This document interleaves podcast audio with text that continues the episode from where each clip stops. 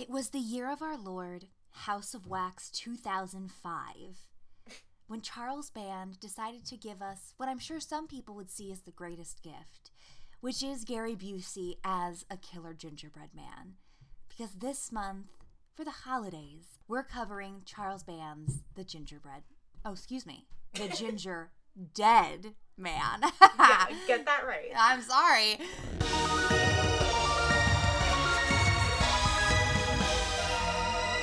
The girls who cried B horror.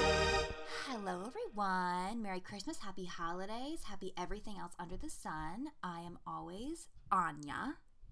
Hi everyone, I'm Alex. Uh, I'm so excited to talk about this stupid fucking movie for the holidays. Uh, well, I feel like last year we did Better Watch Out. Christmas Evil. No, Christmas Evil. Oh yeah, yeah, yeah. Isn't it one of those two title Uh, films? yeah, it might have two titles. Yeah, yeah, yeah. Yeah, but yeah, Christmas Evil. You're right. We got that slasher Santa going last year, and the year before was Jack Frost. Yes, ma'am. Yes. Okay. Well, either way, to do another stupid fucking movie. we have to, you know, switch him off. Next year we'll get another slasher Santa. yeah, I mean, there's a fucking million of them out there. Um, but when I was looking for what we could do, it was mostly slasher Santa films. Um, every once in a while, you find a treasure like Ginger Dead Man. You certainly do.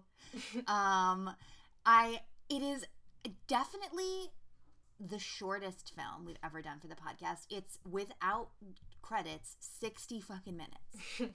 yeah, it's actually the shortest length that a feature film can be in order to even be labeled a feature film.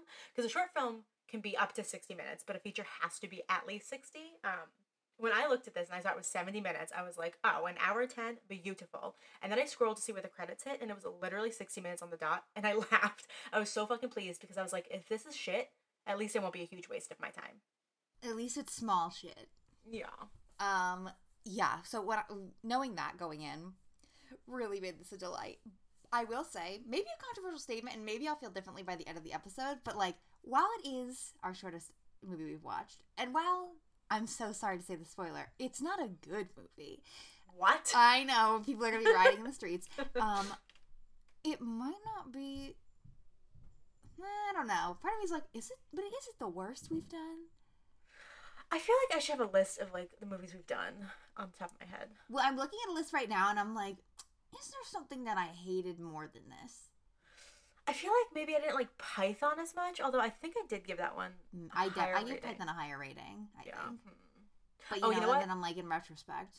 Wait, actually, I know what movie I hated the most. It's still Maximum Overdrive. Fuck Maximum Overdrive. Oh, you're right. Never mind. Yeah. I would Oh, watch Ginger that. Dead Man again before I watch Maximum fucking Overdrive again. I'd watch that on loop before I watch Maximum Overdrive again. So know that, you know, creeps, is that it's not the worst one we've done. Oh. Sorry, Stephen. Love you. Hate your movie. You know, peace and love to coked up Stephen King, but it wasn't for me. Um, but yeah, so this was a first watch for both of us, which I feel like it's been a minute since we decided to do like one that neither of us had seen. But it's always Mhm. fun when we do that because it's like we're on a very even playing field and it truly is going in blind. Um, Yeah, I feel like one of us will usually like to have seen it like at least once before, so we know we're not wasting our time. But the second I saw this was a Charles Band film, I was like, we have to do this. We've done so many Charles Band produced films on the pod that we have Oh to do God, a film yes. directed. We have to. It would be sacrilege not to. yeah, like at this point, it's like we could have a fucking spin-off Charles Band fucking podcast.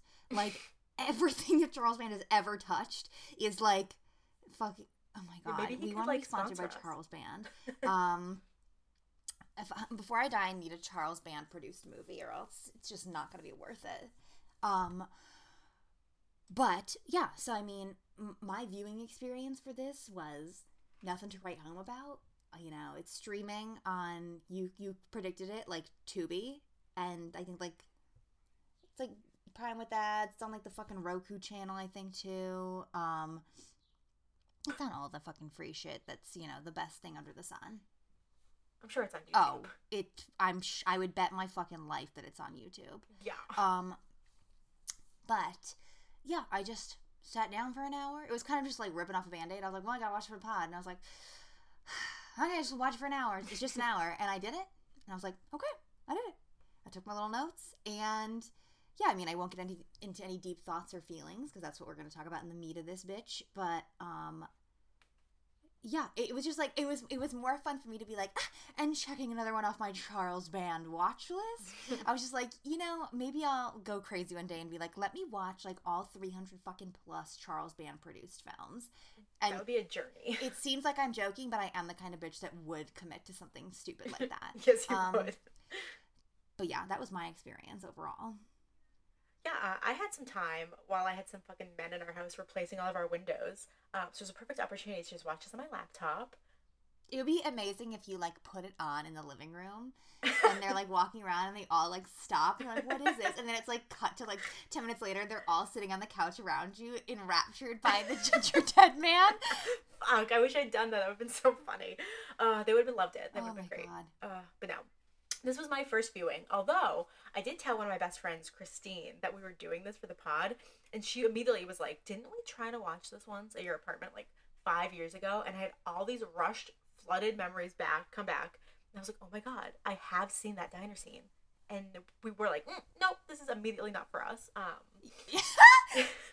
so I did almost watch this once before. Um, but even though it was only an hour, I don't know. I still found myself about halfway through being like, I am bored. Do, do, do, do, do. Um, because I feel like the first Mm. half, there's a lot I want to complain about, and the back half is more of like your standard formulaic like slasher film. So I was like, okay, I'm kind of over it, which probably isn't a great sign for a 60 minute movie if halfway through you're bored. Um, yeah. but you know, Gary Busey is um one of a kind. He, you know, that's certainly one thing you can say about him. yeah.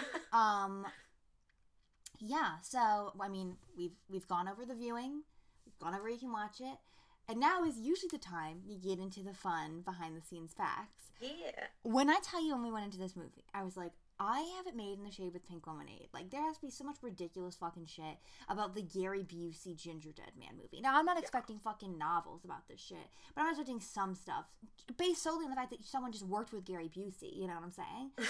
when I tell you, nothing. There's fucking nothing. I have two things written down. and that was like pulling teeth. I literally at one point I was so desperate. I was listening to like a random, couldn't tell you what it was. Like, I don't know if it was a podcast, but it was like some audio interview with Charles Band. And the, the name of the thing was about like Ginger Dead Man. I was like, oh my god, it's gonna be Charles Band himself talking about Ginger Dead Man. This is perfect. Mhm. I can listen to this. I, I listened to the whole fucking thing. Nothing. He does. He's talking about like his career as a whole, which is all fine and dandy. But I'm like, I'm looking for some Ginger Dead Man info. And the only he gets close at one point. He's talking about oh, there's so many Gary Busey stories. I'm like, yeah, yeah, yeah, yeah, yeah. D- goes on to talk about somebody fucking else, not related to this movie, but he has a book, Charles Band, that I really want to read called The Puppet Master colon some you know other title after that but it's about like his whole career and blah blah and like given the fact that as we said he is like unintentionally a girls who cried B horror mainstay and i've Yeah, I mean, at this point He's like the king of B horror oh production. absolutely so i'm like i really would like to read this book genuinely. I love to read like any like celebrity i guess if we're gonna call him a celebrity like autobiography yada yada yada memoir. Um but apparently he's like oh yeah a bunch of stories in there. And i'm like chief i don't have the time to go to the library right now. Get this book out and read it so i can be prepped for this podcast. So sorry y'all i didn't do the deep fucking dive work. There might be some retrospective i can do down the line because i do plan to read the book and i can possibly give us information on past episodes as well from charles band himself. But until that point i got two motherfucking things for y'all. Um mainly Alright, about great. i mean the first one's mainly about charles band kind of what we've been talking about um which is the fact that um he uh this is one of 69 films he's directed and one of 300 and excuse me not even it's more than that now 374 films he has produced which is fucking nuts That's a lot. Damn. um, you might recall him if you're a fan of many movies, but specifically ones we've done on the podcast. He produced Tourist Trap, Intruder, Dolls, Puppet Master, not Puppet Master. Well, he did produce Puppet Master, but that's not what we did. Yeah. Castle Freak, Sorority Babes, and the Slimeball Bowl-orama. Um, he produced the first Troll, but seemingly not Troll Two. Huh. Um, I think those are all the big ones of his that we did in the pod, but like those are like staples of our fucking show. And now, um, I don't know that he produce Gingerbread Man? I would assume so. I think yes. he Probably. did. Um, but he directed it and wrote it? Question mark. Did he? Let me search here quick. I would think so. No, he did No? not write Okay. it. Um, on the fly here, let's see who wrote fucking Ginger Dead Man. um, so we know who to thank. yeah. Two people. Two, of course, two August, people wrote August White, who also wrote Evil Bong 3, and William Butler, who was an actor in movies such as Friday the 13th, the part 5? You know, I can't do Roman numerals. The New Blood. Um. I feel like I know that man's name. and he also wrote the two Ginger Dead Man sequels, which, Huh. if you were wondering, there are Ginger Dead Man sequels. There is Ginger Dead Man 2, colon, Passion of the Crust, and Ginger Dead Man 3, colon, Saturday Night Cleaver. And Oh if you God. think there is a universe in which we're not watching those for the podcast, you're fucking out of your mind. We certainly are. Um, who knows? Maybe next fucking December we do double feature two and three Ginger Dead Mans. I mean, I think Passion of the Crust might be the best subtitle of a film Oh, it's ever. a, a fantastic title. And there's Ginger Dead Man versus Evil Bong. That's correct. That is also true. Because Charles Band also has his hands in the Evil Bong universe. Yeah, and if that writer also wrote Evil Bong, that would make sense. We wrote Evil Bong 3. I don't know if he wrote Evil Bong. Oh, whatever. But he got in there at one point. Everybody got a chance at the Evil Bong franchise. Don't you fucking worry. Um, and the only other fucking fact I have is that Charles Band reportedly offered Gary Busey um, $25,000 to star in the film, expecting him to turn it down. And Gary Busey said, yeah. Okay. I'm not surprised at all. and that's the thing. I just like, I read it and I was like, yeah, obviously. what the fuck else does Gary Busey have to do? That's what I'm saying. Like, first of all, what else is Gary Busey doing that he would not be available? Also, beyond availability, like, I if you told me Gary Busey was booked and motherfucking busy and was offered this, I still would believe he'd be like, Ginger Dead Man movie? Yes. He's just on that wavelength, girl. Yeah, I don't think Gary Busey is booked and busy. I don't think a lot of people really enjoy working with that man. Um, but I have a fun fact. Oh, please, girl. We're desperate. Yeah, um, well, there is actually no soundtrack in this movie. There's probably a score, I'm assuming, uh, but there's no soundtrack. I don't know if you noticed. There is one song at the very end of the film that plays Uh-huh. over the credits that is written and performed by Correct. none other than Charles Band. Is it really Charles Band?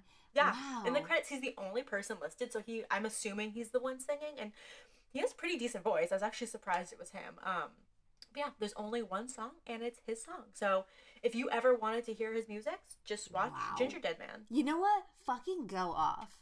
Yeah, I mean, you just have to get to the end. It's only 60 minutes, so You know, you don't have to wait that long. yeah. Um, but yeah, they do that thing, this thing at the end where they like freeze Yes. frame on each actor at the beginning of the credits. Uh, you know, they really need to get those extra 10 minutes of credits in to make that runtime long. Oh, I know. Well, that's a- absolutely why they fucking did Yeah. that because they were like, we aren't, we're not gonna fucking, we gotta get it up a little higher. Like we're fucking cutting it close. Because I literally made note. I was like, I love that in. I mean, a lot of movies do this sometimes where it's like near the end of the movie, they're like, let me give you a recap of everything you just watched. You're like. I just watched it. I don't need that. But I'm like, it's already like annoying or like what the fuck when you're watching a two hour movie. I'm like. In a 60 minute movie, I promise I didn't forget anybody or anything that happened. I don't need the, like, yeah, like four stills and then a freeze frame of every actor who had a, even a second of fucking screen time in the movie. Um, but you know what? They did that. I'd like to say for us, but really it's so they could get a longer runtime.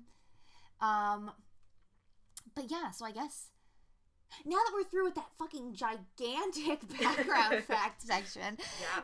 um, we can get on into the meat and potatoes of the movie, which I think a great place to start is what you were saying when you were talking about when you watched with Christine, which is the opening, um, which is so weird because I don't really know. I mean, I truly did not know what to expect other than like pure pure stupidity and like a gingerbread man, evil, gross looking puppet, and I like his puppet face. He's like so ugly. little like. Yeah. He really is fucking hideous. well, his like his eyes and his mouth are very small, but his head is big. And it like reminds me of Leonardo DiCaprio because like his head as he's aging is getting bigger, but his face is staying the same size. Oh my god, he really is giving Leonardo DiCaprio. we should do a side by side on the Instagram. Yes. And people are literally gonna be like, "You posted the same picture, ver- girl. What the fuck?" It's like when I was like, doesn't this kid on the bicycle in Maximum Overdrive look like Glenn and Glenda from State of And you won. I didn't think so, and, and people said yes. Yeah, that's right. um, So you know what? Maybe you really have an eye for this shit. Um, but it's funny because the opening where they're in the diner, and it is just like you know this like I guess robbery. It's unclear fully like if Gary Busey is just like trying to rob the place and then like it all goes wrong and he ends up killing people, or if that was his like mo the whole time. Uh, it doesn't fucking matter. It's a sixty minute movie. Um, but that to me felt it feels like I once again I'm not gonna sit here and say it was good, but it's funny because it's like that scene felt so out of place going into this movie because I was like, what? This is how they open? Like I guess like it's giving like the classic like Jack Frost, which we talked about in the Jack Frost episode, which is obviously ripping on Child's Play, where it's like this evil guy and he like dies or for some reason or whatever, and then he puts his soul somehow into like a silly little fun object like a doll or a snowman or a gingerbread cookie um and then wreaks havoc. I mean it's the fucking formula at this point um but thank you don mancini. Um but so like that made sense but it felt like the only scene of the movie that felt like it was actually trying to be a real movie if that makes sense. Yeah, it does. like, I- like it started like that and i was like oh well it's not like i'm not like holy shit this is great but i'm like okay we have something here and then it's like immediately when they cut to like um, whatever years later and she's like working in a bakery this girl that's now like i guess older she looks exactly the same. I don't know how many years passed i don't remember Yeah, like three well, or some like shit they have her dressed like very young and immature, even though she's clearly a full grown ass woman. yeah um but yeah and then i was like oh oh they psyched me out Yeah, it just feels like that opening scene sets up so many things that they just never go back to. Like, first of all, there's only three people in the diner that we get to see, so I don't know if he's already killed everybody else or if I don't know, maybe it's a slow day at the diner. But we have three people. It's a family. Um, right a father uh, and his two children, a son and a daughter. The father decides it's a good idea to slowly approach the man with the gun, and he obviously gets killed. And then his son, for some reason, thinks, okay, I'm just gonna do the exact same thing and expect a different outcome. Uh, but like, there's no context for why Gary Busey's character is doing this. Like, is he robbing people? Does he just want to kill people? It's never really explained. Um, but he says something to her. He makes her stand up and he says, Don't be scared. I'm not going to kill you, but I have to finish what I started because that's what mama says. And then he shoots her. So I'm like, if you're not planning on killing her, how is that finishing what you started? It does not make any sense to me. King makes sense. it's it's such no like because that got me from the start because i was like i'm in i'm invested in this movie now but like not for the right reasons like i'm invested because i'm like what the fuck are we saying because no yeah he she's like whimpering in a diner booth and of course it's like this it's so weird because it feels like he's like oh like because she's a young lady like i don't hurt women type vibe at first where i'm like you know what? Respect. I respect the shit out of that. Um, because you know, bitch, I'm delusional enough to be like, if I was gonna stick up with someone that was like gunning bitches down, I do believe that I'm pretty and cute enough to like survive. Like to be like, please don't. I'm just a pretty little girl. And he's like, okay, I can't do it. And I'm like, Yeah, I'm to shoot you in the leg. you know when that happened, I was like, no, I don't want to be shot in the leg either. Um, but yeah, it, it's like he's like talking about like, oh, but like my like, and it seems like at first he's gonna be like maybe his mother is like, don't ever fucking hurt women, and I'm like, what a fucking interesting plot line we're gonna have for Ginger Dead Man, like. Ginger Dead Man like has a thing for the ladies, maybe. Um, no, they fucking abandoned that ship. But yeah, the thing about like his mother said finished the job. Okay, then so then I was like, so he's like, I don't want to kill her, but I have to because like Jason Voorhees style, like mommy's telling me to. And then yeah, he shoots her in the fucking leg, and I was like, Yeah, because he says, I'm not to kill you, but I have to finish what I started. Make it make sense. well, that's what became confusing because when he said that, I was like, that doesn't make any fucking sense. No. Um, but truly, maybe this man is just obviously a psycho and like fighting demons, and he's like half of him is saying I'm not gonna kill you, but the other half is controlled by mommy, and he's like, but I'm gonna actually. Mm-hmm. But then yeah, he doesn't kill her, he shoots her in the leg, where it's like, well, what the fuck did you think was gonna happen? Which I guess in theory it's like because I didn't kill you, don't send me to the chair, little girl. But obviously she does, and that's the whole you know jumping off point from there is that she her testimony got him sent to the fucking electric chair or whatever. And then he was cremated into dust, which then makes it the way to her fucking bakery, and then is. Let's get to that part because I know you're going to talk about it. It's like it then gets to the bakery, yeah. Yeah, well, first of all, oh my god. Okay, well, the description of the film says that his mother drops off his ashes that then get mixed in with the gingerbread seasoning. But if you don't know that, like, I didn't. I didn't get that information from the film. The person that drops off is just a fucking cloaked figure that scurries off. Like, how am I supposed to just know that that is his fucking mom? They, well, there's like a line at one point where they're talking about how like he was because there's two lines. Okay. But do we ever see one the in the beginning before he gets made, I think, or like whatever, where they're talking about like, oh yeah, when he was like he was sent to the chair and then he got cremated and like the ashes got sent to his mother, which I think they want you to assume is like so the only person that could deliver these ashes, it's so fucking obvious, is mommy, and then Do we see the ashes? Like, is there a box? they don't look i don't fucking remember it's like no they don't look like ashes they look like like no there's a box there is a point there's like one shot bro where they open up the fucking box and there is like what looks like flour it looks like when you buy like packaged like fucking coffee cake mix Mm-hmm. like and you just add water and eggs like that's what it looks like but they want me to believe this fucking like cinnamon toast crunch ass mix is like gary busey's ashes. Um and then there's a scene at the end when everything's like oh we made it. And then like they're like selling shit or whatever and these women bring these fucking gingerbread man cookies. They're like this nice lady dropped them off or whatever which once again we're supposed to be like how many like she sent a fuck like truckload of ashes. Like I, you know i've never seen anybody's ashes in real life but from what i know and you know you get somebody's ashes you can fit them in a fucking like vase like not a lot like it's not like oh my god like a fucking like u-haul box which is what essentially gets dropped off to her full of ashes Yeah. well, I think she probably mixed some of the ashes like into the gingerbread seasoning. But why are you accepting a delivery from a person you don't know? You have suppliers. Like, what are you Well, doing? well, I don't even know. It doesn't make any girl. They're not gonna explain shit because it's like when she gets it, she's like, "Oh, it's the gingerbread seasoning," which we will get to, but we both fucking know. Like, there's such thing as maybe there is to some people, but like as far as I know, there's no. This is you don't put gingerbread seasoning when you make gingerbread men. You put in like fucking like nutmeg, molasses, like like that's what makes it fucking gingerbread. Yeah, like there's no like one spice. um, but she's expecting this fucking delivery, it seems. But then it's like, okay, if the delivery was coming, it's like from the jump when she plays this delivery, was it like mommy somehow hacking the system, being like, dumb bitch, you're gonna get ashes? Or did she like kill the fucking guy delivering the ashes along the way and slip them in? Like, all things that you'll never get an answer to. And you know what? I guess I don't really fucking need it in a 60 minute movie. Yeah, but I feel like if you're struggling to even hit 60 minutes, these are answers that you could give us. Make it clear. But also, we have to be real with ourselves. It's a Charles Band production, and not to say all of them are at this level, but I feel like if you're gonna go out and you know, alone direct like 69 movies, let alone like produce 370 whatever the fuck, like I gotta imagine a lot of them are gonna have like fucking little to no budget. So it might also be just like maybe we want to answer those questions, we don't have time. Nope, we don't get the money for that. yeah, I would love to complain about the baking. I know you do. Please go on. Um, well, I'm a baker. I'm not like a professional baker or anything, but Yet, yet.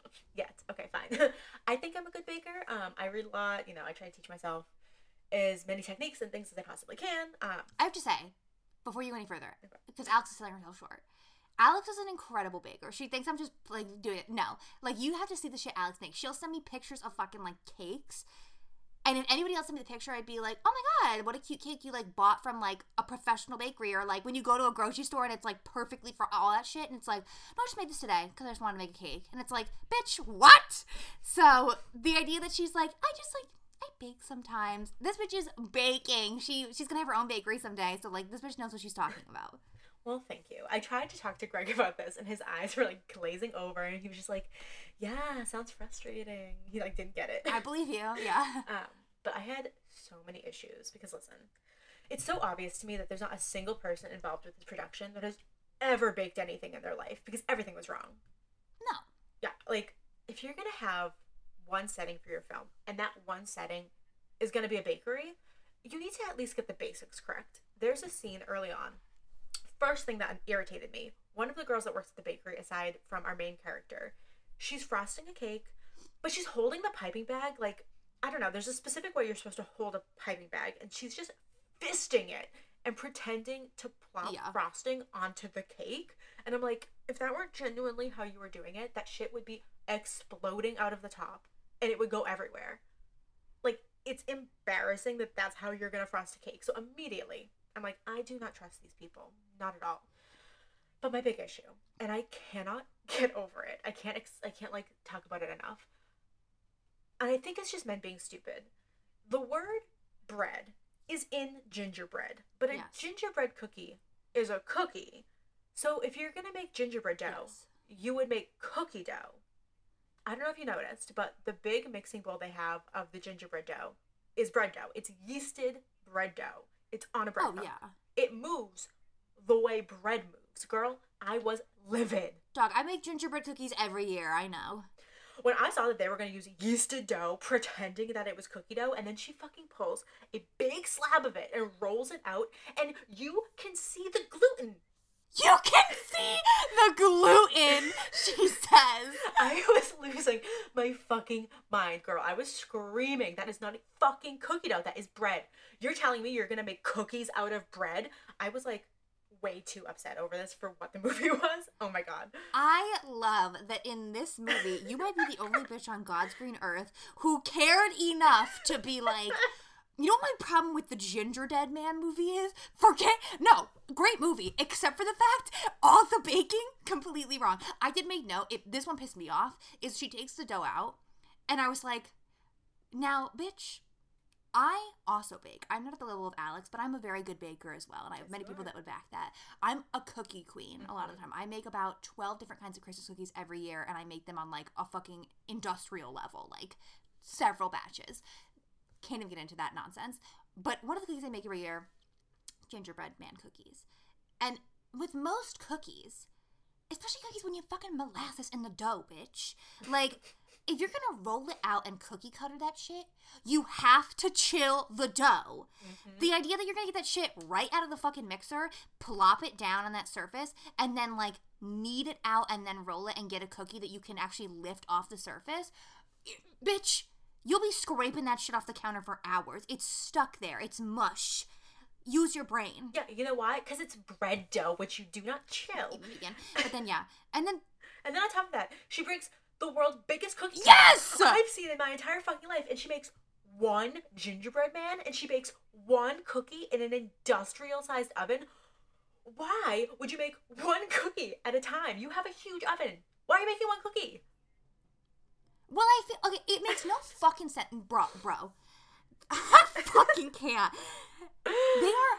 I, I'm sorry, but like you know, you and your drunk mother that you're working with, who I'm sure is on the bottle because of what happened to your dad and your brother.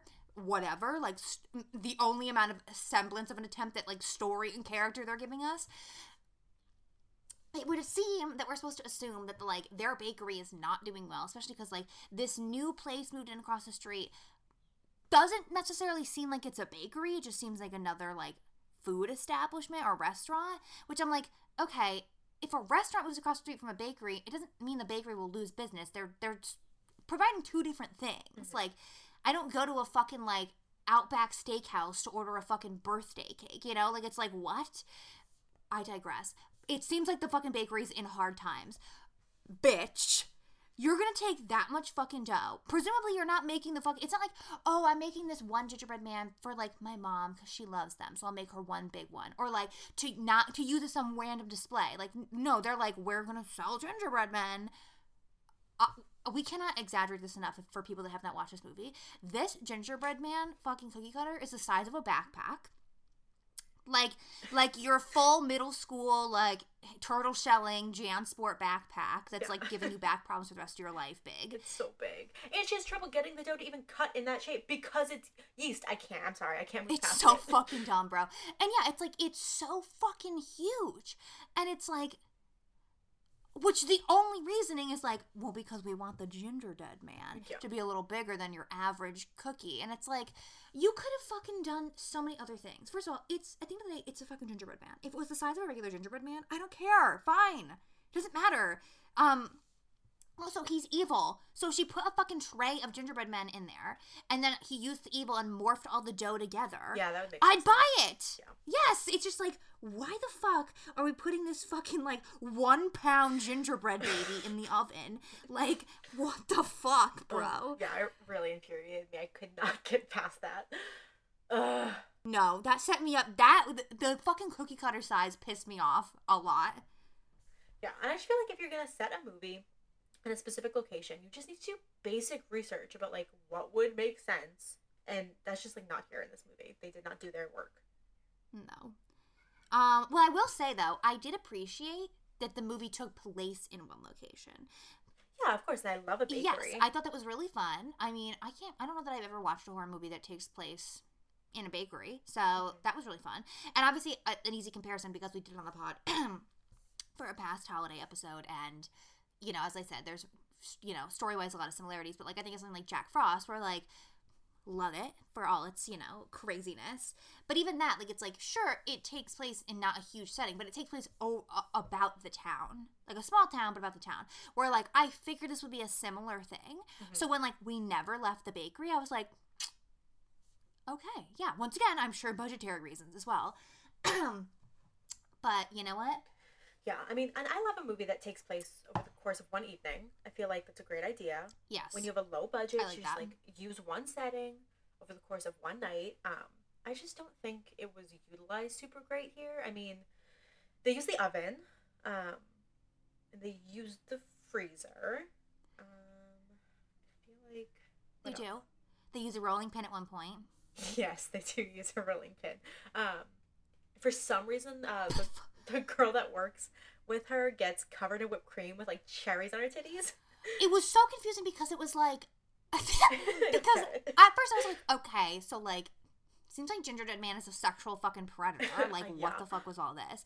But then it then it came I started to think I was like, okay, this is so clearly whipped cream all over her fucking body and it's like so sexualized. And I'm like, it feels like they want me to believe it's not whipped cream and it's like layers of ice No, on her body.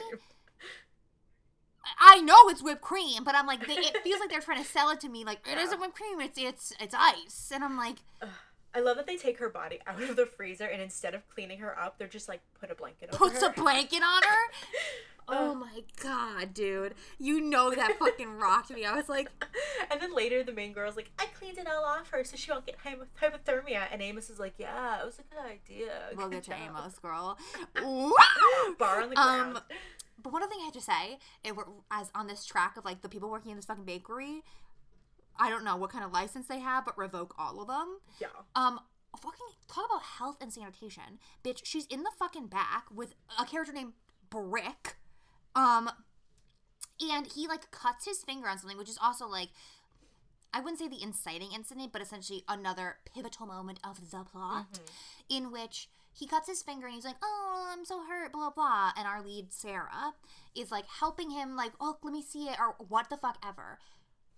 Like, takes his hand, girl, I was on one, takes his hand, holds it over the open box of gingerbread seasoning they just got, and just lets it fucking drip into there. Like, Yeah, it's nasty. and I'm so, I'm sorry. You don't miss that. Like first and foremost, like you see the blood drops, like it's in front of your face, like you would see it happen. And for some reason, if you blinked and missed it, like blood is not. it's not like throwing a rock into the ocean. Okay, it isn't like it's gonna sink to the bottom. The blood drips are gonna be right there on top of the fucking powder, and they're just like, let's put some of this in our baking. And I'm like, Ugh, yeah, it's nasty. Imagine going to a bakery and eating a cookie with somebody's fucking blood in it. I don't even think she wears Y'all gloves are when she's like getting nasty. the dough. No. Ugh. I also think it's strange that they had like three different incidents happen that all work together to make the gingerdead man come alive. I feel like you put the ashes in the dough, that should be sufficient enough to just bring him back. Like, no, now there's blood in there, which I guess also aids in his body coming back. And then there's like a lightning strike on the oven. Um, I don't know. There's like a I don't really remember. There's like some explosion or something happens with like all the power in the oven and it shoots fireworks fucking everywhere and goes crazy, which again, I guess is part of the reason that he like is able to I guess because he was electrocuted. Now he gets to like come back to life through this lightning. I mean, it's insanely like fucking child's play. Yes, yes, yes, yes. Where it's like, Yeah, and like, but like, why do all these things have to happen for him to come back? It's just very, like, specific and coincidental, and that's what I don't buy about this film. I'm not buying this. I don't know. It doesn't seem realistic to me. I mean, I think once again, like to be only the tiniest bit fair to Gingerdead Man, in the sense of like you think about Child's Play, it's like. You, you know, when Chucky wants to get into a new body, he has to have the body the first person he revealed himself to. He has to say the chant over the body. There has to be a fucking. I, I don't know. They changed throughout the series. Yeah, it feels like at first like it has those to be when there's a storm. Yes, but that's the difference. It's like you can have a lot of the rules, but they establish them. It's a well-made movie, girl. Like Child's Play goes off. It's so good. Child's Play two, Loki even better. Um, I digress. We already did an episode on all that. Um, but yeah, in a movie like this, it's just like it just feels like once again, every choice made in this movie feels bad and also feels like an attempt to be like, just fucking do it. We need more minutes in the runtime. So no, now we need a lightning sequence. Just put it in there. Yeah, I mean, not to really be like a super shady bitch, but like this definitely feels like the kind of movie that was written over the course of one night that they were just like threw it all together, you know? Oh yeah, Yeah, I mean, it, which makes sense. It's you know very on and brand. you know what?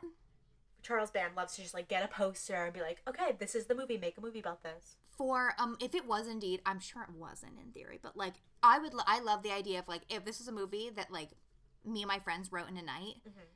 and this is what it was like i'd be like bravo honestly for you know what you got you know could have used a fuckload of more work but you know one one and done not the worst thing we've watched um but somebody that I need to talk about is um Amos. Um bitch. If you had told me going into fucking Gingerdead Man that I was about to have a fat crush, on brand. I probably would have been like, yeah, probably. Knowing my track record. I'm surprised it wasn't Gary Busey. Bitch, don't come for my neck like that. Um, but the character of Amos, mm, I hate his ass up because first and foremost, he's cute. He's giving a little Matthew Lillard vibes. I'll fucking say it. So I was like, swallowing it whole, girl. Um, not spitting up anything, bitch. um, but even his character, because he is introduced to us as um the nasty mean bitch's uh boyfriend, Miss Pretty Face. Miss Pretty Face. Her name is it's Lorna, isn't Yeah, it? yeah. Lorna. Um, who's like She's the daughter of the man who owns the rival restaurant across the street. Oh, right, and like she fucking shows up in Sarah's bakery with like a rat to be like, I'm gonna get you. Yeah, she's trying to like shut Which down. also got me like, first of all, showing this, and then they get into like a fight, and I'm like, imagine a bitch trying to swing on my ass, and like picking up her pastries and throwing them at her in my bakery. No. I would say I, I would have gotten physical, but they did too. I would have gotten someone's getting taken out in a stretcher physical. Like, no cat fight. Like, I'm gonna fuck this bitch up. Anyways, he comes in, and of course, he's like this kind of like, uh, they're talking about him being like tattooed boyfriend, but like, he has no fucking tattoos. He's the bad boy. Like, they kept saying it, I feel like, and I was like, where are the tattoos? Where are they? I'd like to see them. That's what I'm trying to get across. Um, he has like, I don't know, like a piercing or something. It doesn't matter. He's cute Yes. he's he's trying to establish as like punk rock esque bad boy, whatever. So he comes in and you're like, well, he's gonna be mean because he's of how he looks or is trying to come across, and also because he's like the bitch's boyfriend. And immediately he's like looking out for Sarah. He's kind of like, what did she do to you? Like about his girlfriend, like being like, come on, like we're leaving. And then of course chaos erupts because Gingerdead Man is alive and well and he's coming after them or whatever. And like, girl, Amos has his priorities set because he give a fuck about his nasty bitch of a girlfriend. He's all about fucking Sarah, um, you know, being flirtatious, looking out for her, you know, bar subterranean as usual, but in my eyes, you know, like, what a gentleman. um, you know, he's an idiot, but he's trying his best. Um, I just truly ate up every second of screen. Like I shit you not, like the scene when they're together. Because there was a minute where like I think it comes after this because there's a, a moment where like Amos goes out to like the car or some shit. He's like trying to see if her cell phone has like charge or some shit, which it obviously doesn't or whatever. and the girls are left alone, and um, Lorna or whatever the fuck her name is is like talking to Sarah about him, and it's essentially oh, in what in this statement being like one, she doesn't give a fuck about him. She like she just she just likes attention. Mhm. So she just doesn't want him to have his attention on anybody else. And Sarah's like essentially like, okay. And then she's like, but he has his attention on you. Like he's like flirting with you, blah blah. Um and after that they have this whole like alone scene, Sarah and Amos. Girl, I was like gripping the fucking couch. like so I'm so in need of help. It's so bad. Um in which they're like reminiscing where she's like oh like we knew each other when we were younger. Like you came to my birthday party and you like tried to kiss me or some shit and i like punched you in the face. And like he's like oh my god like i remember that. Like holy shit it's coming back. And then like he's like he has a line in which he says like you know what? I'm gonna save it. I'm gonna save it for the q and slay um but he has this line where i was like I know this is wrong, and in any other context, it would be like, King, take a hint. But of course, in this specific context and in my little warped brain, I'm like, what? um, so yeah, I think I have multiple lines. I feel like for Q and Slay, and I think they're all Amos lines because everything he said, I was like, ruff, ruff, ruff. I was fucking barking, girl. well, I feel like also for the most part, all of the characters kind of suck, and Amos is like the one beaming light who's not a piece of shit. So Yes. it's pretty easy to cling to because you know he has he's a nice hot guy, and everybody else just fucking sucks. So why not? Well, the, eh, the, yeah, that's the thing. It's like everyone else is like a bad person, or it's like you know, drunk mom, which it's like you know, peace and love. Who's picking that one? And then even Sarah, it's just like Yeah. it's the classic like she has no fucking character. It's the her entire life is centered around one thing that happened to her, and that's the only character trait they give her. yeah, like, she's kind of annoying as hell. yeah, it's not like it's not like she's a good baker. Like they couldn't even give her that shit. Like not in a fucking 10 years bro like not in a million years um so yeah amos comes in and he's like okay he has like a personality like he's the bad boy of the town blah blah like he's a little funny he's a little silly but he's still a gentleman blah blah so you're like once again those are maybe exaggerated traits to give him if you really watch the movie like we're reaching a little bit but it's like when there's nothing else to grab onto i will reach all fucking day like for amos Yeah, I mean, comparatively, he's a treasure. He's a prize, really. Lord have mercy. Um, the thing is, like, I love to be like, only in the Gingerbread Man universe would I fall for this, knowing well, full and well, I would fall for it in real life too. Yeah. you Um, but yeah, and then another male character that I guess to some degree we have to bring up is Brick, who we Yeah. addressed at the beginning, who like also works in the bakery. It feels like a little bit at the beginning like they're setting him up to be Sarah's love interest Mhm. because he clearly likes her and like she's not overtly being like I don't like you. He's like inviting her to come to his wrestling match. He's the butcher baker. That's his I was like, Did you think the same thing?" Same Nightmare Maker, you motherfucker. I was going to scream. Ugh, he didn't. I was very upset. He says Butcher Baker a lot, and I was, I was hoping. I know every time I was like say it, say it, say it. um but yeah and like she won't go to the match because i don't fucking remember it she has matter to bake her one Whatever. huge gingerbread cookie. yeah she has to make her huge gingerbread man cookie um so he's like gone then for most of the movie which is then we set up amos which i was happy about because i was like i don't give a fuck about brick and this nerdy ass wrestler bitch like and then i got amos and i was like hell yeah um and then he comes back and then he gets like set up with like the other girl that works at the bakery in theory like she's like because he comes back as his persona butcher baker and like bodies you know gary busey gingerdead man He like eats And- him. Uh, when i tell you my stomach turned because i was like why the fuck would you eat him like i get the, the, the idea that it's like it's a cookie so the way to destroy it is to eat it i'm like but it's also a cookie Put it in a glass of milk. Let it dissolve. Like I don't understand. L- rip it apart Do anything. Like burn it in the oven. Like what are you talking? Like I feel like there's so many. Things. I don't feed it to a dog before you ate it yourself. Like I'm like he has a face. He has little teeth, mm-hmm. and you're gonna fucking eat him. And then as he's eating him, it's like blood is pouring out of Gary Busey to the point where then like when Brick looks up, like he has it smeared on his face. So it's not like it's like he doesn't like. I'm like, Ugh, ew. Well, listen. Based on his baking skills, I don't know. He might think that's What's supposed to happen? Yeah, yeah. that's supposed to it was foul and of course also just like beyond all of that like like I feel like they haphazardly, at least Sarah, like tried to put together like what happened and how he was created. I mean, she figures out it's him. So I'm just like, if you know that um, putting parts of him in something else made that happen, why would you then ingest him? Yeah. Seems like a recipe for disaster, which it very much is, because then, of course, in the last minute, like three minutes of the fucking movie, like they're really dragging it out at 60 minutes, is like they're all like, oh, well, that's over. And then, of course, Brick is now possessed by Gary Busey. And, like, honestly, poor him. Like, he didn't do anything wrong. But now he's like, he, he tried to save them stupidly by eating him.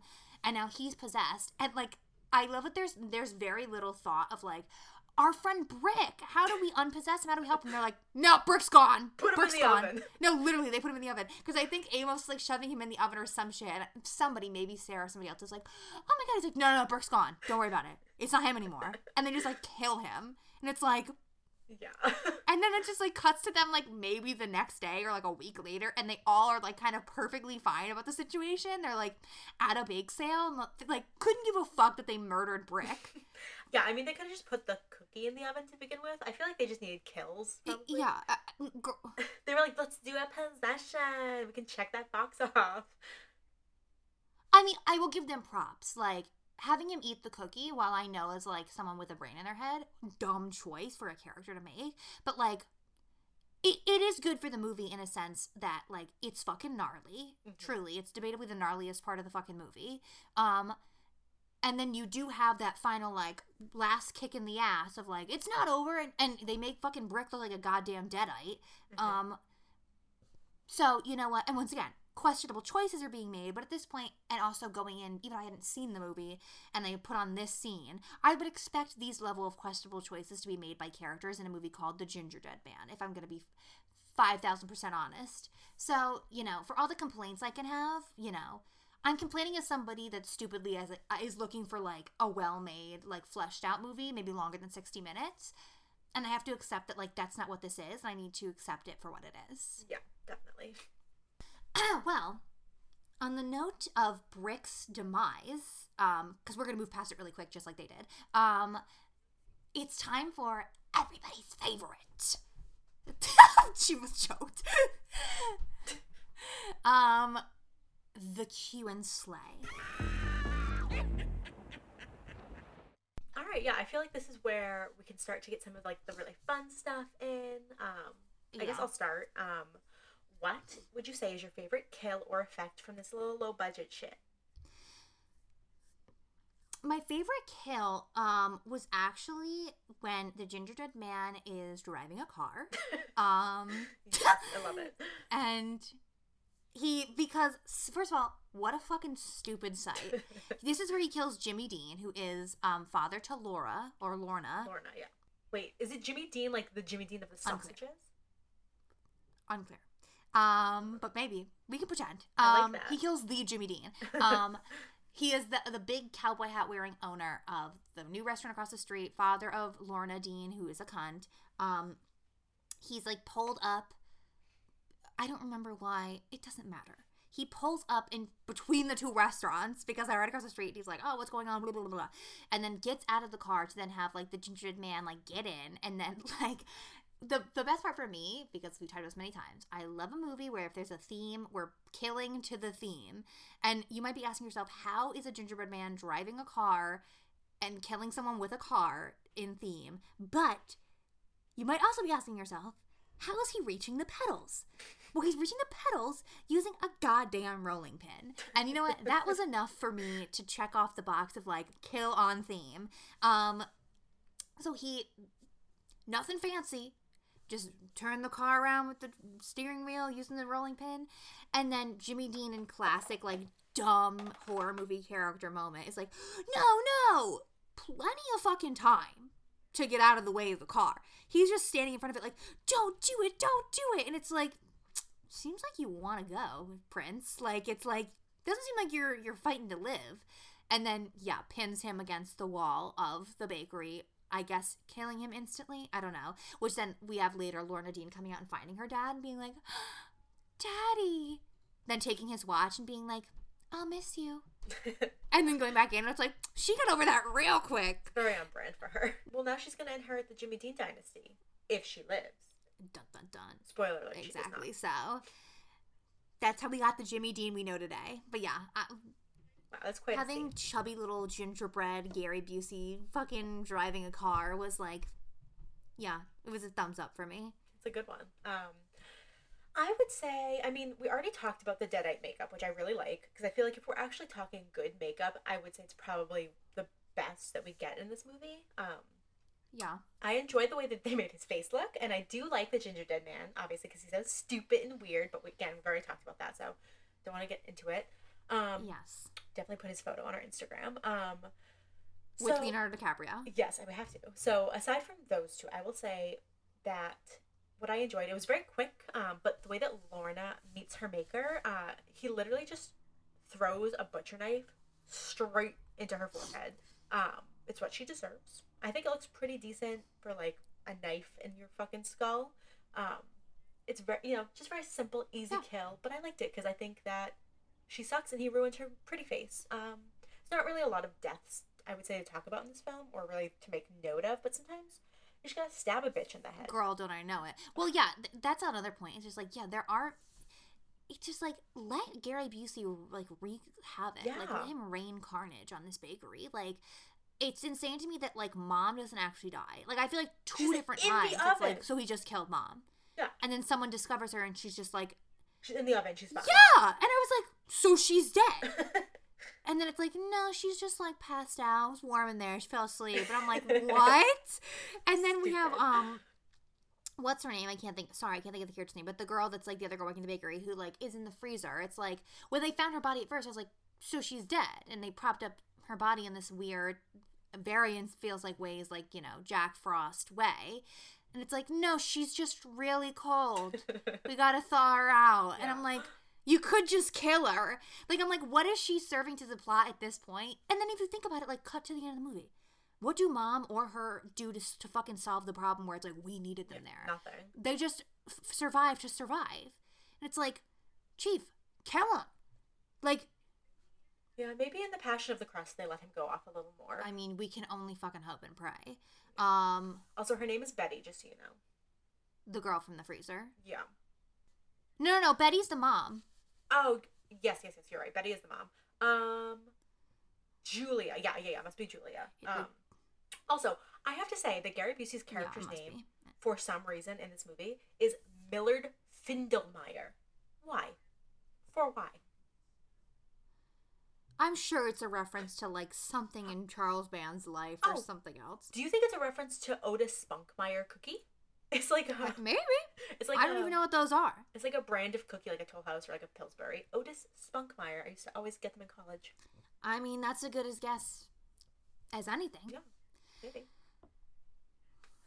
But on to the next. What's your favorite line from the Gingerdead Man? Okay, I wrote a few down, but you said most of yours are from Amos, so I'll just say all. Truly say whatever you want, girl. Like I've got plenty. Okay, they're all stupid, but this one's very small, but I loved it, so I had to go with it. Um, it's the first time that we meet Jimmy Dean, and he's talking to Sarah. He says, "You remember my daughter Lorna, don't you?" And she says, "Yeah, she's hard to forget," which in general I thought was shady, so I dug that. Um, but it's his follow up line where he says, "Did I tell you she was named Miss Pretty Yeah. Face of Waco?" Like, what the fuck? Why is there a beauty pageant called Miss Pretty Face? Jesus. It reminds me. it reminds me of when I was um truly in one of the worst experiences of my life. An experience that you also lived through, um, not at the same time as me, as when I was interning at Boston Casting, Oh which is a whole God. fucking can of worms. Um, Made me not want to. I am willing to go on the line and say it was awful experience. Nightmare. Um, yeah, and the woman, the woman running the company, who I will not name, but if you're curious, look it up. She not a nice lady at all. But I remember it was like just like living in fear of her the whole time you were there, and she did not bother to learn anyone's name. Um, but like several times she would refer, like not even referring to me like, oh, talking to somebody else. I heard it. Like no, directly to me would call me pretty girl, which I was like, right. you know, if this was like a man doing this, it would be bad. But also, I'm gonna be ten thousand percent honest with all of y'all. Even if it was a man, because she wasn't doing it in anywhere. It was like obviously a come on. It was just like I couldn't be bo- like pretty girl. Come over here. I need this.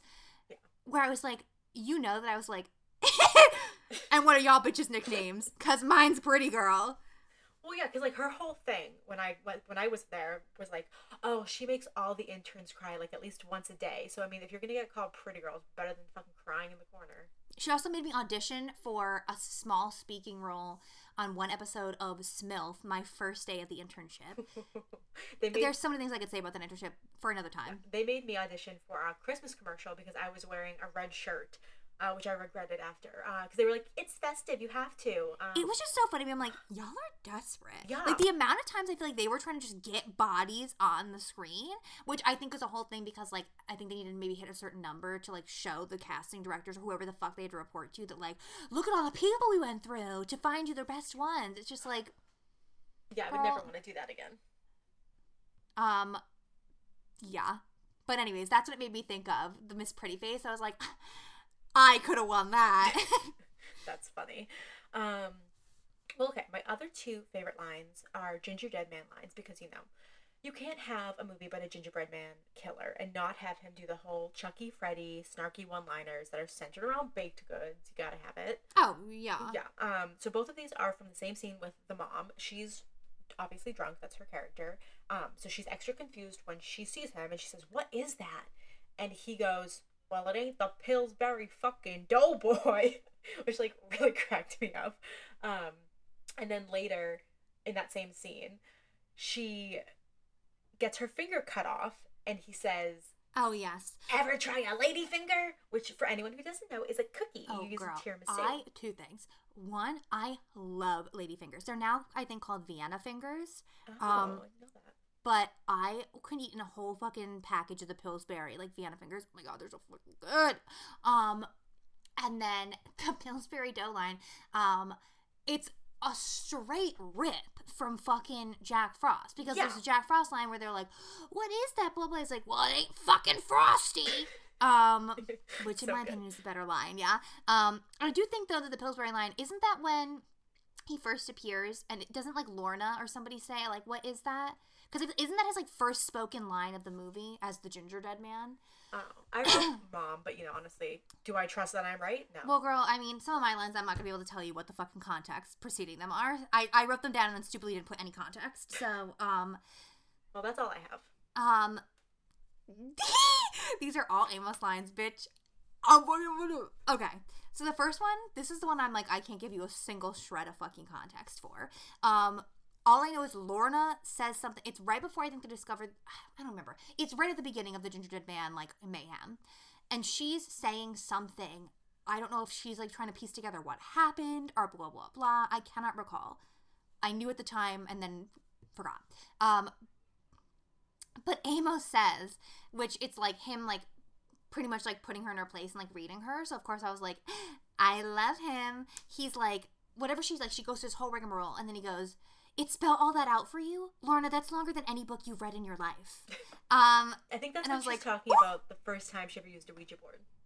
oh my, you're right because it like it's she's like yeah, and it told us that um there was this guy and he killed girls and blah blah. And like his second whole, he's like it literally spelled all of that for Yeah. you. Um, I do like that. I Then- picked that. The next two are Amos to Sarah, and their lines that really made me kick my fucking feet. The first one that I will say is the one that I didn't say before, which is um she um whatever like they're just talking about how she hit him in the face or whatever, and he's like blah blah blah. Um, and then he says um I gotta contain myself. Anyways, um, and then she says he says maybe I get turned on when girls hit me. Ever think about that? And I was like, I gotta put my head down in shame. Um, I'm shocked. I was just like, you know, I I'm just gonna let the quote speak for itself. Your you guys bitch. fucking fill in the blanks. Um, and then the last one I have is sometime later. I think it's Lorna talking, not Lorna, Jesus, Sarah talking about um whatever she wanted to fucking do with her life. I couldn't recall, as if I retained Well, she acts like being a baker is this lowly job. Like, I don't want to be a baker my entire life. Bitch, you should be so lucky.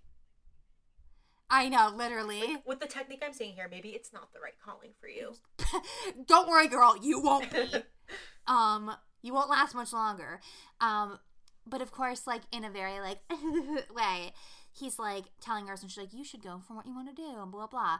And then he's like, "A smart, pretty girl like you could be whatever she wants." And I was like, Oh yeah. slitting my fucking throat.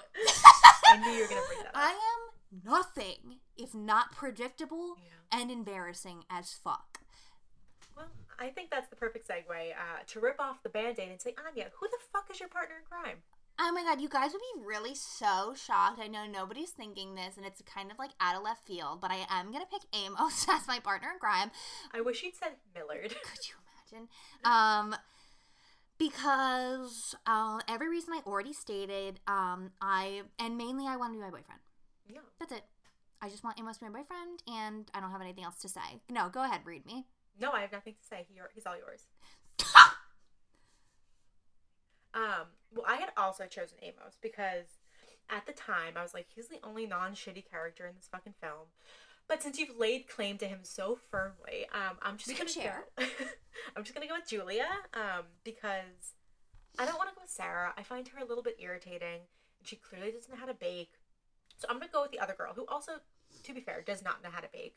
But if she's my sidekick, then I get to be Yeah. Luke Baker. And I also do think she's very kind because she went out of her way to take the drunk mom home and make sure she was fine. Yeah. And then later, she like finds the mom again and she tries to help her. So you know, she's a good person. So Amos is all yours. We don't need to fight over him. Um, I will just be the best baker and I'll take my little sidekick girl with me. Wow. Yeah, I'm a really good friend. Wow. You're literally, I mean, you're also married, so um, Whatever. I'm trying to not die alone, girl. Um, he's my one shot. Anyways, um, I guess now we get to the um fun original questions, which I really pulled this out of my ass quite literally a minute before we started recording this episode because I forgot to write one, and I was like, "What? What is something I can think of?" Um, so so I don't know what my answer is gonna be. Um, but if you were to um. Essentially, what sentient evil pastry do you think you could take in a fight? Oh, taking a fight? Oh shit. Um well it's tough because like a gingerbread man is kind of the only pastry other than I guess like another kind of cookie that's gonna be in the form of a Yeah. person. So everything else is like Right. I don't know, a fucking croissant, like rolling across the counter at me. Like what is that gonna do? Teetering. I mean, I think I could take any pastry personally because I am the baker and therefore I am its maker. Um, but I guess if I had to choose, I'd want something extravagant. So my favorite dessert, maybe not my like favorite dessert to eat, but to speak about is a croquembouche, which is a tower of cream puffs that's held together um, by caramel, and it's it's a French dessert. It's incredibly beautiful. Um, Didn't you want one for your wedding? Of course, I wanted a croquembouche for like the centerpiece so I bad. just remember so many conversations. You were like, "I'm gonna get this for my wedding." Yeah, and they had the bakery that we used actually did have them, but I was like, oh, that's too bougie. I'm not gonna really do it. Um, but you know, it is one of my goals as a baker to like eventually construct a humongous croquembouche. Um, I mean, I won't know what to do with it. It's like a hundred cream puffs. I can't eat all that shit. But if I had to fight any pastry, I think it would be that because they kind of look like a Christmas tree. Sometimes they've spun sugar around them. Yeah. It's really beautiful. Give it a Google. Um, so I choose a croquembouche because it has the height to it. So maybe it'd be a little bit more of a worthy adversary than like if I just fought, I don't know, like a single cream puff. What is that gonna do? I like that you're really looking for a fight. Like, I like that you're like, no, no, no. Tiny pastry not good enough. I need it to be bigger. Well, I mean, I could take any pastry, so like, give me a fucking challenge. Okay, girl. You wake up, there's like a fuckload of sentient pastries in your house. Let's see who's talking now. Oh, I love that. Okay, what about you? Uh, cheesecake. Oh, just like a ch- plain cheesecake, Um, yeah. I, Yeah. I could take a fucking cheese. graham cracker crunch. Yeah. I there was one time when I got many, many, many, many years ago. I was still like living home probably in like fucking middle school or high school. There's multiple stories along this line, but I'll just tell you this one. Um, and we like to bring it up all the time, um, because it's very funny to us. Um, but I had gotten a cheesecake for like my birthday cake, Mm-hmm. and there was like one fucking piece left, which I feel like it's like so that goes to the person whose birthday it was. Yeah, Like, even if it's leftovers. Like unspoken but understood. And I remember I came into our kitchen. It must have been when we were at home after school, so my parents were not home. And Seamus, my brother, had taken the piece of cheesecake out and he was getting ready to eat it. And I remember like and I am a hothead, I still am, but I have it much, much more under control now. I had no control and no desire for control at this time in my life. So I remember I was like, what the fuck is that? And he's like, cheesecake? And I was like, my cheesecake? And he was like, and of course it becomes this thing where he's not gonna, you know, we're siblings. It's not gonna be like, oh, sorry. It's gonna be like, well, now we have a standoff. He's like, yeah.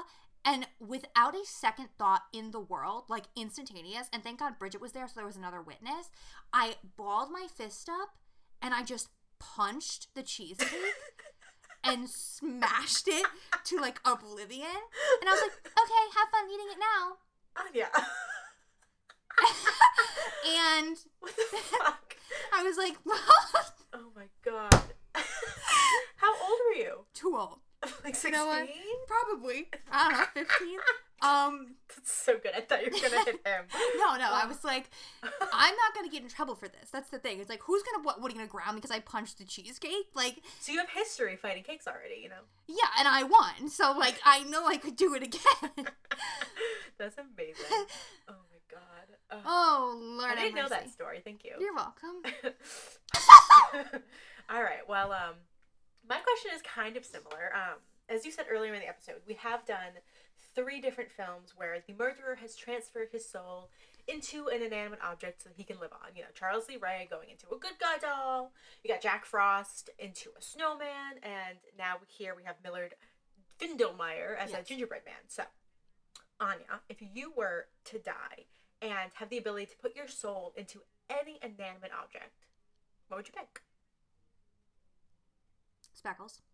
Yeah, I knew you were gonna say Speckles, but at the same time, isn't Speckles sentient? Yes. Yes, so it doesn't work. But I, you know, it doesn't count because like our souls are kind of already connected, so that would just kind of be a meshing of the two souls into one being instead of it's separated between two. So I can't pick Speckles, but you know, I would love to see what it is through his eyes someday. Um, yeah, I wanted to pick? Speckles as well, but you know, he's already his own person. Speckles would shove us out. Get out. Yeah. It's, his body, his vessel's already taken. Um, what the fuck would I want to transform into? So it has to be an inanimate object. Um, Yeah. okay. Because then I was like, a frog. Just like, no, can't do that. um, I'm like looking around my room. I'm like, what the fuck would I want to be transformed into? Um, maybe like a snatched little Bratz doll or something. Ooh. Like,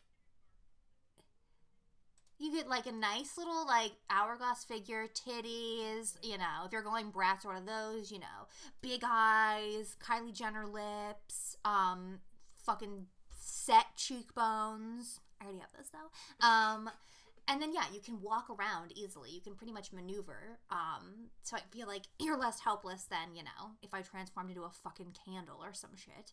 Um, see, you know, so I would go with like killer, killer. I guess if I'm evil, killer Bratz doll. But if I'm just me, a Bratz with a passion for fashion. I think that's really wonderful. Um, yeah, I mean, you want to pick some kind of doll because I mean, Chucky had the right idea. I mean, a snowman's Yeah. gonna fucking melt. A cookie's gonna go bad, so you have to pick something that's not gonna expire. Or be eaten. Right. Um, the lizard part of my brain really wanted to pick a Furby because they're already so terrifying. Um, Oh my god! but they can't really move. What? And I already have like a Furby body, so I'm not trying to do that like continuously in my death. So not Furby. I'm just imagining you because those Furbies like with the eyes like Oh, open, yeah.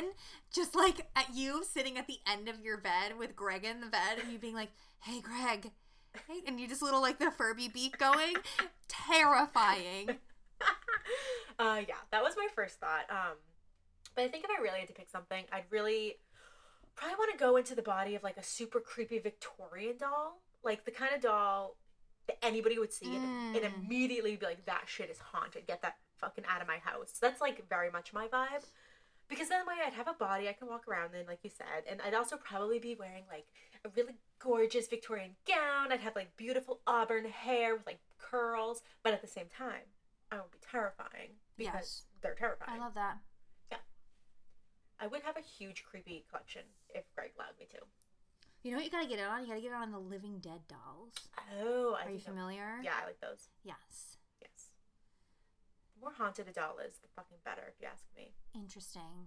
I'll be making note of this for future gifts. Sorry, Greg. Literally every Christmas when I open a box that's shaped a certain way, I always look at my mom and go, "Is this a Chucky doll?" And it's never a fucking Chucky doll, but I ask every year. We gotta get one from um Trick or Treat Studios because they have like the really nice officially licensed ones. Like n- no shade to the fucking Spencer's ones, um, but like these are like the ones that are supposed to look like direct from the movie. Well, there's a big package wrapped up in my parents' house right now. That's the size. and you of a think Chucky it's a doll. Chucky doll? I mean, we'll see. I've literally asked her the last three years. Just if like you get a fucking Chucky doll this year, bro, I I will go insane. I'll be so jealous. You know, I'll, I'll text it to you immediately. It's gonna be the first gift that I open this year. I can't wait. I hope it's Chucky. Please, please, please. You're gonna open it and it will be a Chucky doll, but it'll be like from fucking like like Shein Chucky doll, like the most like botched, awful looking piece of shit. I mean, She's like, "Don't you love it?" that's my mom. She loves a, a deal, so I wouldn't be surprised. Um. Yeah. Wow. So we're gonna we're gonna have our book smart moment and just become dolls and just live a better, happier life. Um. But yeah, that is um almost the conclusion of the Gingerdead Man episode because we have to get to the very very last part in which we rate this Charles Band production. Alex, out of our ratings, what are you giving Gingerdead Man? I think it's probably one of my lower ratings. Um, I'm gonna go with a big titty drugged out bitch. You know, one and a half. Not very good. Big titty drugged out bitch. That sounds so bad. It sounds like something really awful is about to happen to her. Help her out. No, she's living her best life. Um, it's just like one of those movies that I am glad that I've seen it. I'm glad I have, you know, it checked off. I do have this horrible obligation now to see Passion of the Crust and the fucking other one, the Cleaver, whatever it Yes. is. Um, because we're both completionists. Oh yeah, uh, something like that. yeah, I, I, we have to do it. So, um, if I've seen one movie in a series, you know, I have to watch them all. So I'd say definitely watch this movie with a friend so you can make fun of the baking. Please Yeah. look for the gluten um, and make fun of his stupid face. And it's only 60 minutes, so why not? It's not a huge waste of time. Yeah, and it's and it's as I say, it's so easy. So like, if you truly are like, if you. Because I'm giving it the same rating is a busty blonde between a stoner bro. So big titted lady that likes to smoke, girl. Um, and if you happen to be a big titted lady that likes to, you know, smoke up, this is a perfect movie to do that too. Definitely. Yeah, it's like low commitment, 60 minutes. You'll you'll have a time for sure. I don't know if it'll be a bad time. I cannot speak from experience on that one. Um, but I I I recommend on that front. But yeah, it's I can't in good conscience give it a higher rating. Um, I can't. And you only have to look at Gary Busey's face in the opening scene, which is Yes, positive. you literally don't see him again. You only hear his voice in which uh, part of me was like he's doing a Beetlejuice impression. No, that's his But it's just Gary Busey. That's just how Gary Busey sounds all the time. Is him doing a Beetlejuice impression. Um but yeah, so now that we've rated it, that is Gingerdead Man. Um the length of this podcast is literally longer than the film itself. So there's that. Um and yeah, um Happy holidays, y'all. I mean, the next time you'll be hearing from us is right before the new year, in which we will have, of course, our end of the year special with our um, favorites uh, horror films of the year. Uh, good year things to check horror. out. It has been, and I think we're gonna have a lot of fun things to talk about, um, and a lot of fun things to look forward to in the new year. I can't wait. Um, but yeah, so thank you all for listening. I hope you all have a wonderful, whatever, you know, winter holiday or holidays you choose to celebrate. I hope they're all fulfilling and lovely and, you know, wonderful times with your family, friends, whoever, the by yourself if you prefer. Um, everything and under the sun. But thank you so much for listening, as always. And the only thing we ask of you this holiday season is to, as always, keep it creepy. Happy holidays, creeps. Bye. Bye. Hi, creeps, and thank you for listening to another episode of The Girls Who Cried B-Horror. We would not be able to make this podcast, though, completely on our own, and we have some folks that we would love to thank. Um, first and foremost, if you've noticed, we have amazing new artwork, and we have to thank our friend Raymond Lowell, who commissioned it for us. Uh, you can follow him on Instagram and see all this other amazing art at RB Lowell. Uh, who else, Alex? Uh, we would love to thank yet again for another season our lovely friend Nathan Graham, who made our beautiful introduction music. Um, and he sings the Girls Who Cried B-Horror. Um, you can follow him at Yes. Nathan underscore Graham, like his name. Um, and you can also check out his podcast with our other friend Jonah uh, called The Commonwealth. Yes, all good spooky content. Yes. And of course, if you can't get enough of us, we're on social media too. Make sure to follow us on Instagram at The Girls Who Cried B-Horror, on Twitter at Girls Who Cried BH, and if you really want to write us a whole novella, baby, you can send us an email at The Girls Who Cried B-Horror at gmail.com. We always want to hear your thoughts and opinions and your insight. Uh, and if you want to follow us individually on social media, you're welcome to do that as well. Uh, I am at G Way Forever. That is G E E W A Y number four and then ever on Instagram. At A Garrity 15 on Twitter and uh, Aine Garrity on Letterboxd if you really want my uh, my film insight. Alex. Yeah, and if you want to check out the uh, three tweets and Instagram posts I do a year, you can check me out uh, at Alex Brandley because I'm very basic on Twitter, Instagram, or Letterboxd. It's all the same. I'm just Alex Brandley. She makes it easy for you, folks. Yeah. She makes it easy for you. Um, but that's what we have for now. So we'll see you creeps next time. Goodbye. Bye bye.